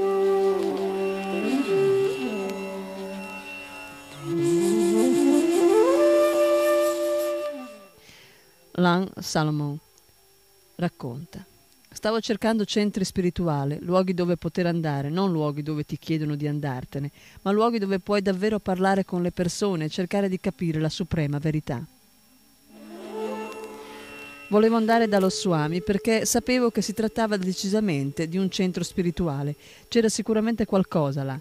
Io mi drogavo ed ero disturbato dal pensiero che dovevo essere Dio o qualche personalità di grande rilievo, sp- sproporzionata rispetto alla mia reale situazione.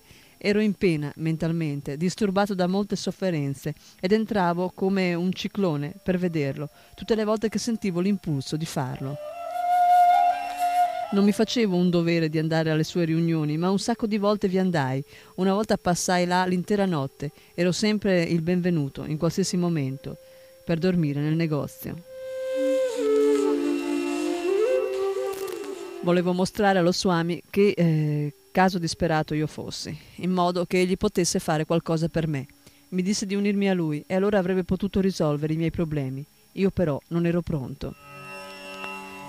Ero immerso nel sesso e volevo sapere che cosa egli intendesse per sesso illecito, qual era la sua definizione. Egli mi disse: significa sesso al di fuori del matrimonio. Ma io non restai soddisfatto della risposta e gli chiesi particolari più precisi. Egli mi rispose di considerare prima ciò che mi aveva detto e di tornare il giorno dopo. Mi avrebbe parlato più ampiamente. Allora gli portai la mia ragazza. Lo Swami si affacciò alla porta e disse: Sono molto occupato, ho il mio lavoro, la mia traduzione, non posso parlare con te ora. Bene, questa fu l'unica volta che non mi offrì piena ospitalità e piena attenzione e non parlò con me, benché avessi tante domande da fargli.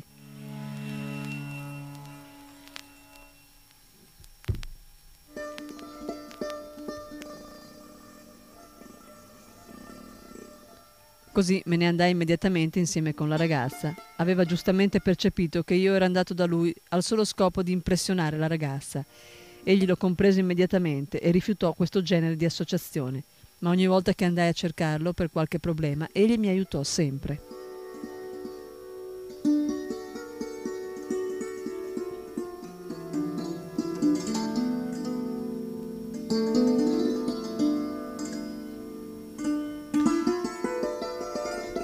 Talvolta alcuni giovani venivano là con pretese di erudizione per saggiare la conoscenza della Bhagavad Gita dello Swami.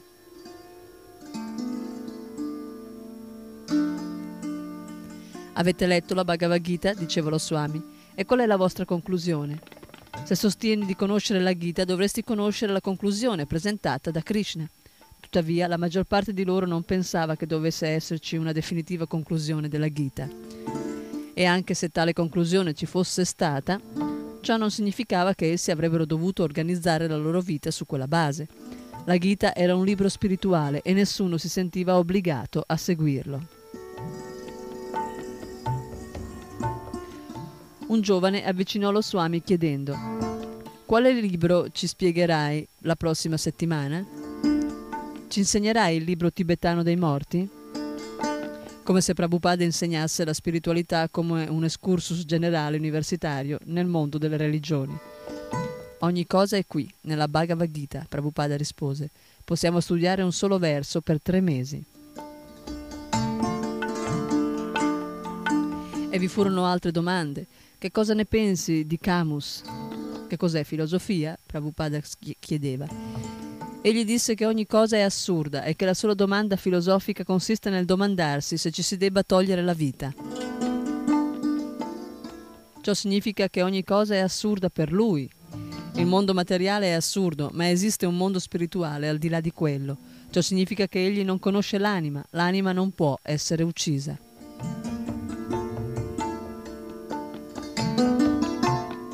Seguaci di vari uomini di pensiero lo avvicinarono. Cosa ne pensi di Nietzsche, di Kafka, di Timothy Leary, di Bob Dylan? Prabhupada si informava sulla loro filosofia e il seguace doveva spiegare e difendere il suo eroe intellettuale favorito.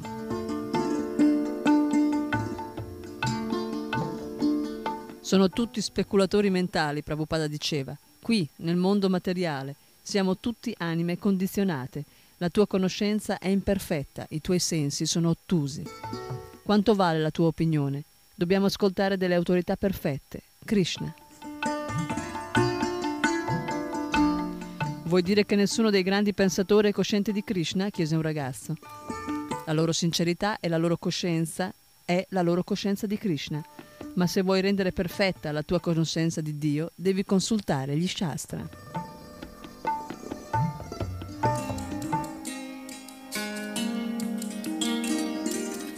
Spesso vi erano delle sfide, ma di fronte alla logica ferrea dello Swami, lo sfidante generalmente si trincerava in un silenzio riflessivo. La conoscenza spirituale della Cina è avanzata? Talvolta Prabhupada rispondeva soltanto con un'espressione amara. Bene, io stesso sono un seguace dei Vedanta.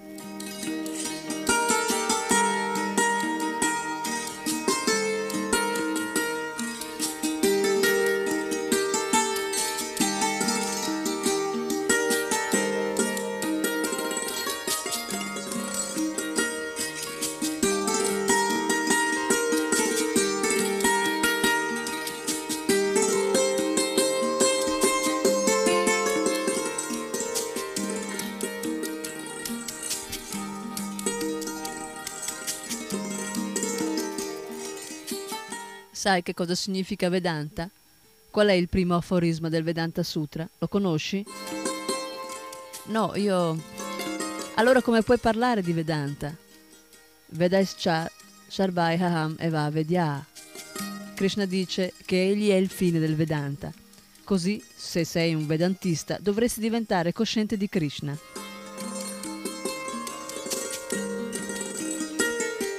Che cosa pensi di Buddha? Tu lo segui? No. No, ne parli soltanto. Perché non lo segui? Segui Krishna, segui Gesù Cristo, segui Buddha, ma non limitarti a parlarne. Tutto ciò mi ricorda la cristianità. Che differenza c'è? È la stessa cosa, amore per Dio. Ma chi è un cristiano? Chi segue? La Bibbia insegna non uccidere, ma in tutto il mondo i cristiani sono esperti nell'uccidere. Lo sai questo? Credo che i cristiani dicano che Gesù morì per le loro colpe. Allora perché state ancora peccando?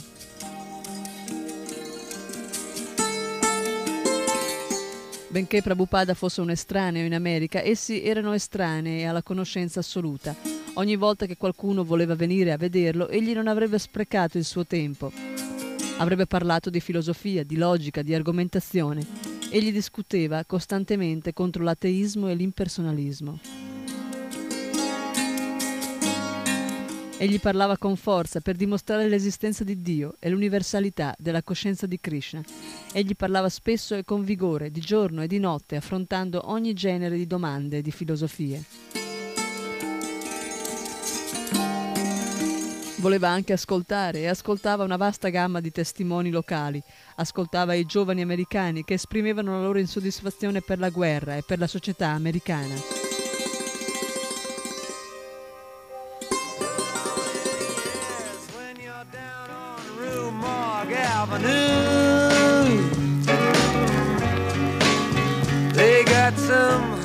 Un ragazzo gli disse che non voleva sposarsi perché non si trovava più una ragazza casta. Era meglio andare con le prostitute. Un altro gli confidò che sua madre aveva progettato di abortire mentre lo aspettava, ma all'ultimo momento la nonna l'aveva convinta a non farlo. Ascoltava gli omosessuali. Qualcuno gli disse che un gruppo del bel mondo a New York considerava chic mangiare carne di bambini non nati. In ogni caso, egli disse loro la verità. Parlò con i marxisti e li informò che sebbene Marx dica che ogni cosa è di proprietà dello Stato, la realtà dei fatti è invece che ogni cosa appartiene a Dio. Solo il comunismo spirituale, che pone Dio al centro, può in realtà avere largo successo. Sweet Melinda, the peasants call her the goddess of gloom. Svalutò le visioni dell'LSD definendole allucinazioni e spiegò che Dio può essere visto in realtà e come appare. And you're so kind and careful not to go to her too soon. Benché questi visitatori di una sola volta venissero e andassero via, qualche nuovo amico cominciò a restare. Osservando il comportamento dello Swami con differenti ospiti, essi cominciarono ad apprezzare i suoi argomenti, il suo interesse per la gente e la sua devozione per Krishna. Sembrava che in realtà sapesse come aiutare e invariabilmente offriva la coscienza di Krishna nella misura in cui erano in grado di accettarla. Come soluzione ai loro problemi, pochi cominciarono ad accettare nel cuore il messaggio della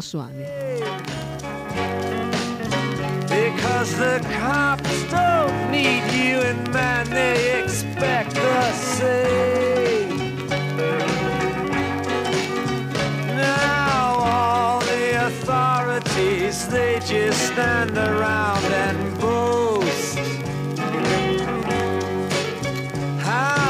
blackmailed a sergeant at arms into leaving his post. and picking up Angel who just arrived here from the coast.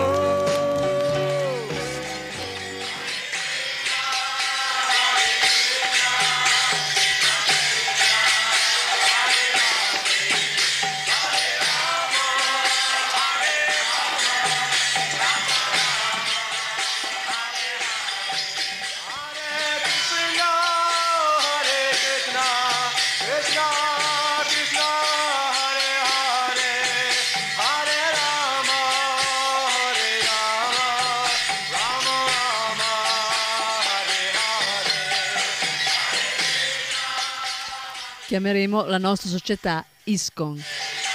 Prabhupada rideva scherzosamente mentre per la prima volta coniava la sigla. Aveva iniziato con la costituzione legale di una società che doveva svilupparsi. quando viveva ancora nella Bowery.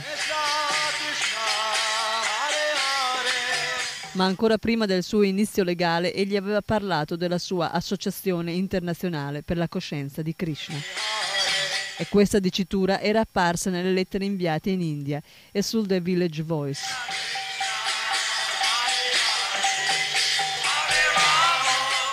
Un amico aveva suggerito un titolo che sarebbe apparso più familiare agli occidentali, Associazione internazionale per la coscienza di Dio. Ma Prabhupada aveva insistito affermando che doveva essere Krishna Consciousness. Dio era un termine vago, mentre Krishna era esatto e scientifico. God Consciousness era spiritualmente debole, meno personale, e se gli occidentali non sapevano che Krishna era Dio, allora l'Associazione internazionale per la coscienza di Krishna glielo avrebbe detto, diffondendo la sua gloria in ogni città e in ogni villaggio. Coscienza di Krishna era la traduzione fatta da Prabhupada di una frase tratta dal Padyavali di Srila Rupa Goswami, un'opera scritta nel XVI secolo, Krishna Bhakti Rasa Bhavita. Essere assorti nel dolce sentimento di servizio devozionale offerto a Krishna. Tuttavia, la registrazione della sigla ISKCON riferita a una religione senza fini lucrativi ed esente da tasse richiedeva denaro e un legale. Carl Jürgens si era già fatto un po' di esperienza nel formare organizzazioni benef- benefiche, religiose, politiche e sociali e quando aveva incontrato Prabhupada alla Bowery aveva accettato di aiutarlo. Aveva parlato a tale proposito con il suo eh, avvocato Stephen Goldsmith. Stephen Goldsmith, un giovane avvocato ebreo che aveva moglie, due bambini e uno studio in, per- in Park Avenue, si interessava di movimenti spirituali. Quando Carl gli parlò del progetto di Prabhupada, fu immediatamente affascinato dall'idea di costituire un'associazione religiosa per un nuovo Swami indiano.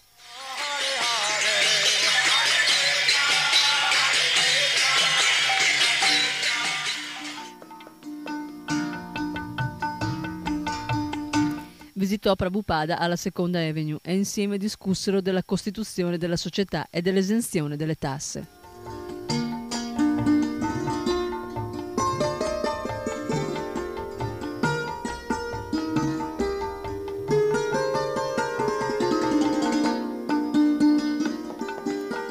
Anche dello status di immigrato di Prabhupada e anche della coscienza di Krishna. Mr. Goldsmith visitò Prabhupada molte volte. Una volta portò i suoi bambini che gradirono molto la soup cucinata dallo Swami. Egli cominciò ad assistere alle lezioni della sera, dove spesso era l'unico membro non hippie della congregazione. Mr. Goldsmith veniva alle lezioni della sera per ottenere la firma dei fiduciari della nuova società.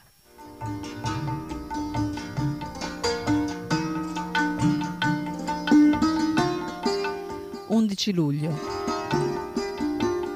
Prabhupada sta dando una lezione. Mr. Goldsmith, che indossa pantaloni e camicia con cravatta, siede sul pavimento vicino alla porta e ascolta con convinzione la lezione, nonostante i fastidiosi rumori provenienti dall'esterno. Prabhupada aveva spiegato che gli eruditi sviano le persone con le loro interpretazioni non devozionali della Bhagavad Gita e ora, identificando la presenza rispettabile dell'avvocato e come per attrarre maggiormente la sua attenzione, lo introduce nell'argomento che sta trattando. Voglio darmi un, un, esempio pratico del verificarsi di interpretazioni erronee. Il nostro presidente, Mr. Goldsmith, sa bene che esperti avvocati con le loro interpretazioni possono fare molte cose. Quando vivevo a Calcutta ricordo che era in vigore una tassa d'affitto approvata dal governo e un avvocato esperto la cambiò totalmente con la sua interpretazione. Il governo dovette emanare di nuovo l'intera legge perché il suo intendimento era stato frustrato dall'interpretazione di quell'avvocato. Così noi non siamo qui per frustrare l'intendimento di Krishna, per il quale la Bhagavad Gita è stata esposta, ma vi sono persone non autorizzate che stanno cercando di frustrare l'intendimento di Krishna. Per questa ragione possiamo dire che si tratta di qualcosa che non è autorizzato.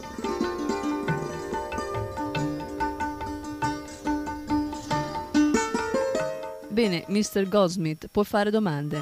Mr. Goldsmith si alzava e con sorpresa di tutti i presenti fa un breve annuncio per chiedere se vi erano persone disposte a firmare il documento di costituzione relativo al nuovo movimento religioso dello Swami.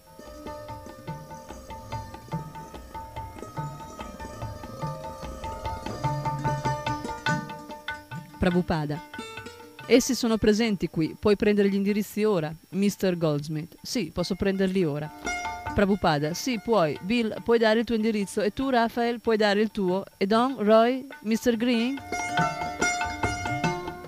Alla chiusura dell'incontro, coloro che erano stati indicati come fiduciari si fecero avanti, in piedi, in circolo, nel piccolo negozio, in attesa di sfogliare rapidamente le pagine del fascicolo che l'avvocato aveva estratto dalla sua sottile valigetta. E di firmare sotto la guida dell'avvocato, eppure neppure un'anima tra loro si era affidata alla coscienza di Krishna.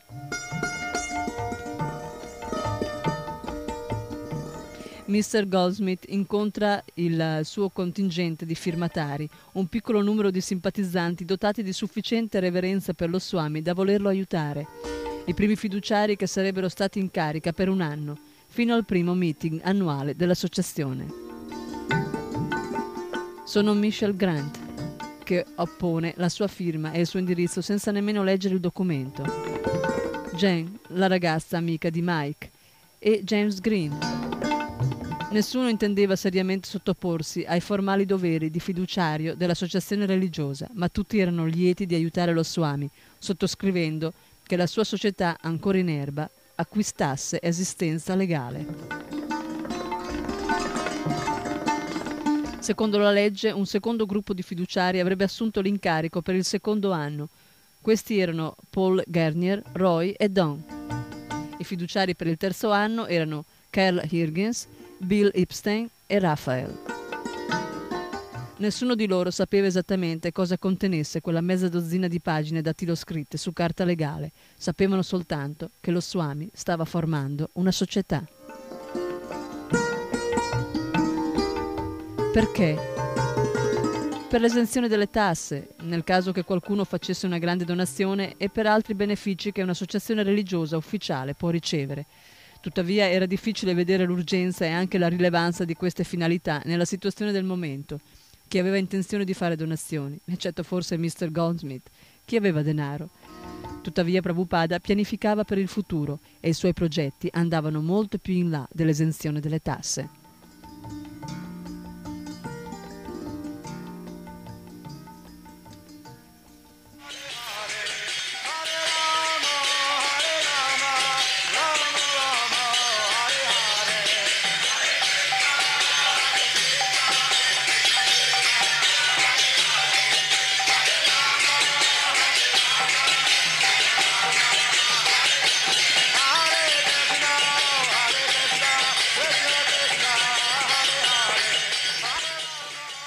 Stava cercando di servire i suoi predecessori spirituali e di adempiere la predizione delle scritture di un movimento spirituale che sarebbe fiorito per 10.000 anni nel mezzo dell'età di Kali.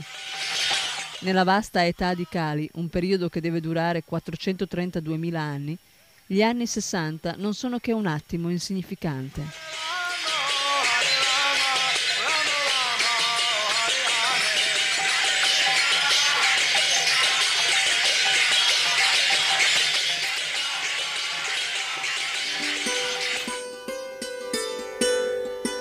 I Veda spiegano che il tempo dell'universo si svolge attraverso un ciclo di quattro ere, o yuga, e il Kali Yuga è l'era peggiore, nel corso della quale tutte le qualità spirituali degli uomini andranno decrescendo finché la civiltà, alla fine, si ridurrà al livello di una società di animali, priva di ogni decenza umana.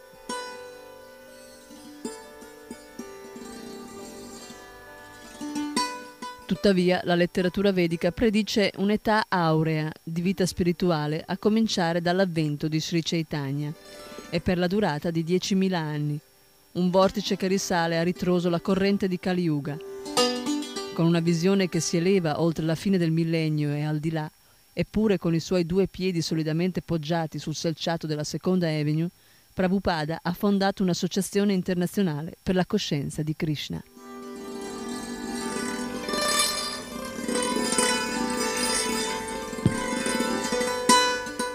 Egli ha molte responsabilità pratiche, i versamenti per l'affitto, la costituzione della società e la necessità di aprire la via a una prospera congregazione di devoti, ampia quanto il mondo. Eppure egli non considera limitante il suo umile inizio rispetto al più grande scopo della sua divina missione. Sa che ogni cosa dipende da Krishna e che il successo o il fallimento sono nelle mani del Supremo. Egli deve solo tentare.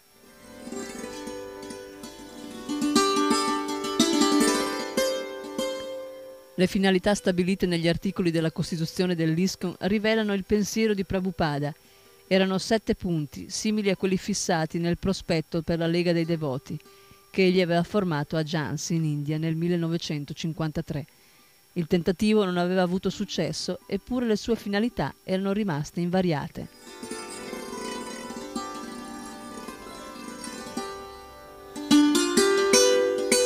Le sette finalità dell'Associazione internazionale per la coscienza di Krishna.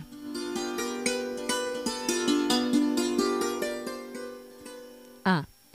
Diffondere sistematicamente la conoscenza spirituale tra le masse, educare ogni persona nelle tecniche della vita spirituale per neutralizzare lo squilibrio di valori della vita e raggiungere la vera unità e la vera pace nel mondo.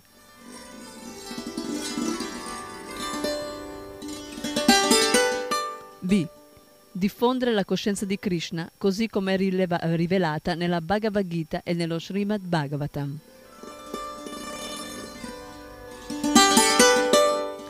C.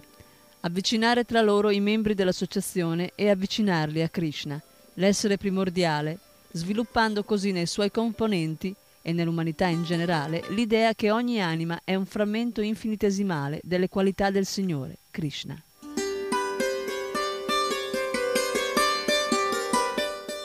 D. Insegnare e incoraggiare il movimento del Sankirtan, il canto pubblico e collettivo del santo nome di Dio, così come è stato rive- rivelato negli insegnamenti di Sri Chaitanya Mahaprabhu.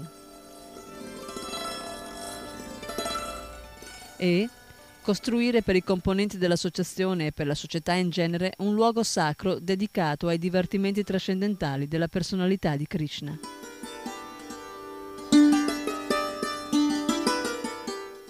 F. Pubblicare e distribuire periodici, riviste, libri e altri scritti al fine di promuovere le finalità sopra menzionate.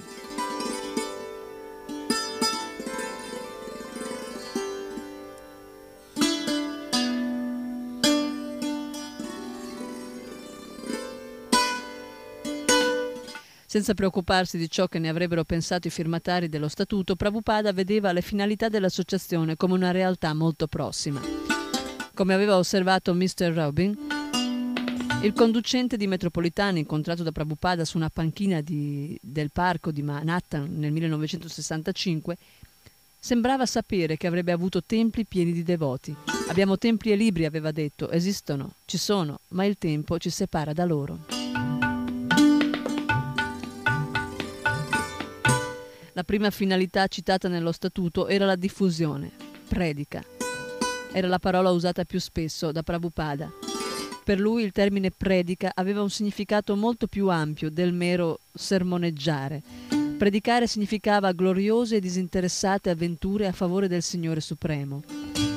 Sri Chaitanya aveva predicato percorrendo tutta l'India del sud e facendo sì che migliaia di persone danzassero e cantassero con lui in estasi. Sri Krishna aveva predicato mentre, in piedi nel carro in compagnia di Arjuna, si trovava sul campo di battaglia di Kurukshetra. Buddha aveva predicato, Cristo aveva predicato e tutti i puri devoti predicavano. La predica dell'ISKCON avrebbe conseguito ciò che la Lega delle Nazioni Unite e le Nazioni Unite avevano mancato di conseguire, una vera unità e pace nel mondo. I lavoratori della ISCON avrebbero portato la pace in un mondo profondamente tormentato dal materialismo e dai conflitti. Avrebbero sistematicamente propagato la conoscenza spirituale, conoscenza della scienza non settaria di Dio. Nel luglio del 1966 non stava nascendo una nuova religione, era piuttosto l'eterna predica di Dio, nota come Sankirtan, che veniva trapiantata dall'Oriente all'Occidente.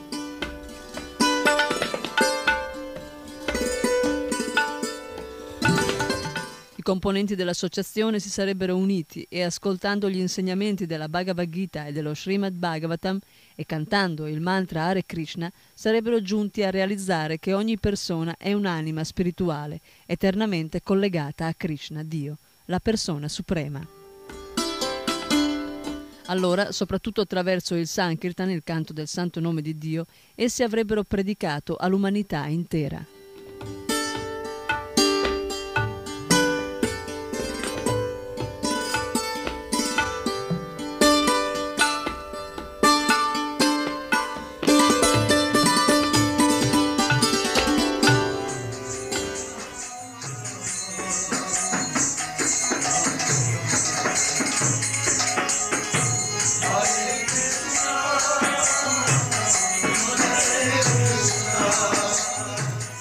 L'ISCON avrebbe anche eretto un santo luogo di divertimenti trascendentali dedicato alla persona di Krishna. Era qualcosa che andava al di là del piccolo negozio? Sì, certamente. Egli non pensava mai in modo limitato. Sembrava sapesse che avrebbe avuto templi pieni di devoti. Voleva l'ISCON per esibire un semplice e più naturale modo di vivere. Tale vita, Prabhupada pensava ai villaggi dell'India dove la gente viveva come Krishna era vissuto, era più adatta a sviluppare la coscienza di Krishna e tutte queste sei finalità sarebbero state raggiunte con la settima. La ISKCON avrebbe stampato e distribuito letteratura. Questa era la speciale istruzione che Srila Bhaktisiddhanta Sarasvati Thakur aveva dato a Srila Prabhupada in modo esplicito. Gli aveva detto un giorno, nel 1932, a Radhakunda, a Vrindavana, se avrai denaro, stampa libri.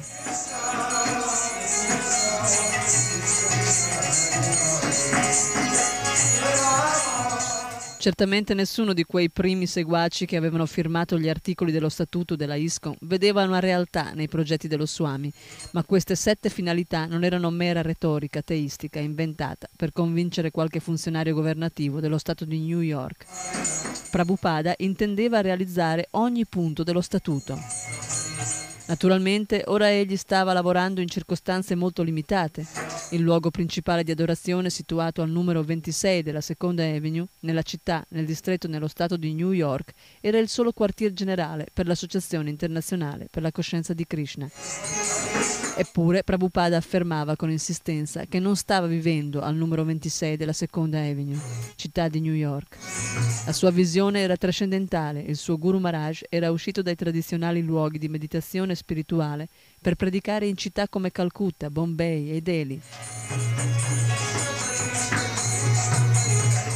Eppure Prabhupada diceva che il suo maestro spirituale non stava vivendo in nessuna di quelle città, ma era sempre a Vaikunta, nel mondo spirituale, perché era immerso nel servizio devozionale.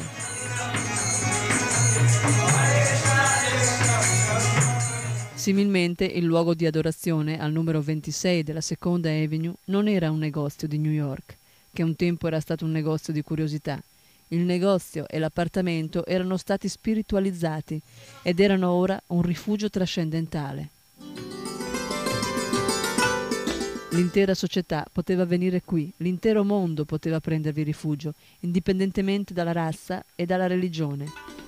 Schietto, piccolo e impoverito com'era, Prabhupada considerava il negozio un santo luogo di divertimenti trascendentali, dedicato alla persona di Krishna. Era un quartier generale del mondo, una casa editrice, un sacro luogo di pellegrinaggio e un centro dal quale un esercito di devoti poteva uscire per cantare i santi nomi di Dio in tutte le strade del mondo. L'intero universo poteva ricevere la coscienza di Krishna dall'Associazione internazionale per la coscienza di Krishna che stava cominciando qui.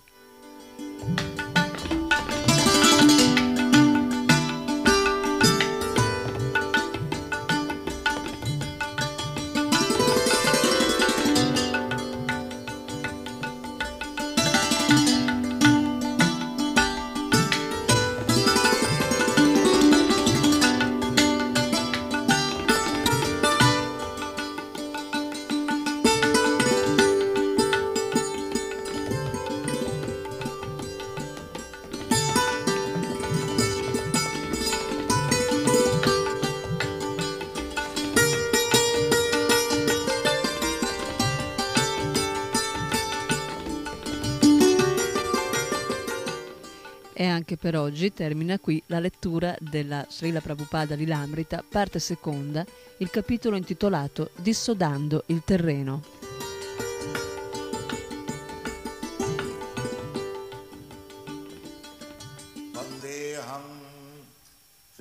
Guru Sri Juta Pada Kamalam Sri Guru वैष्णवांश्च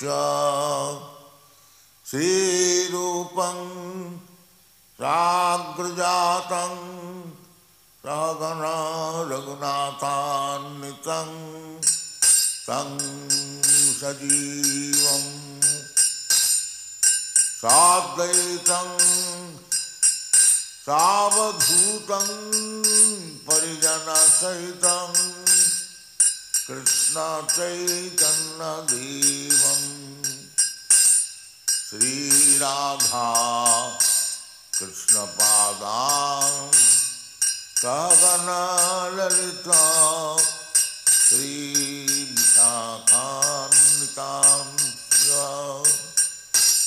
हरे कृष्णा हरे कृष्णा कृष्ण कृष्ण हरे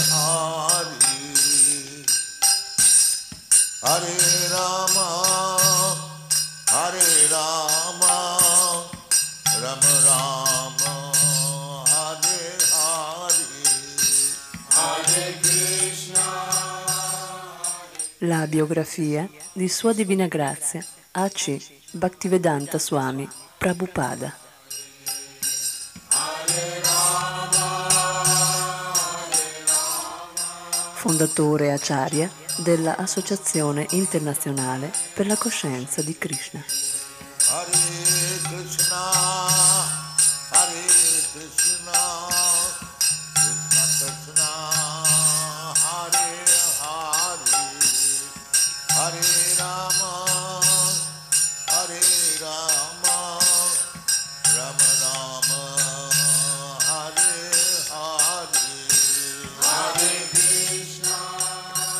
Srila Prabhupada Lilamrita.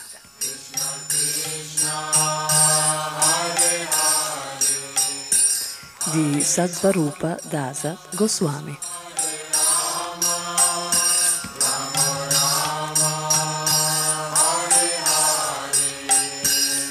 Hare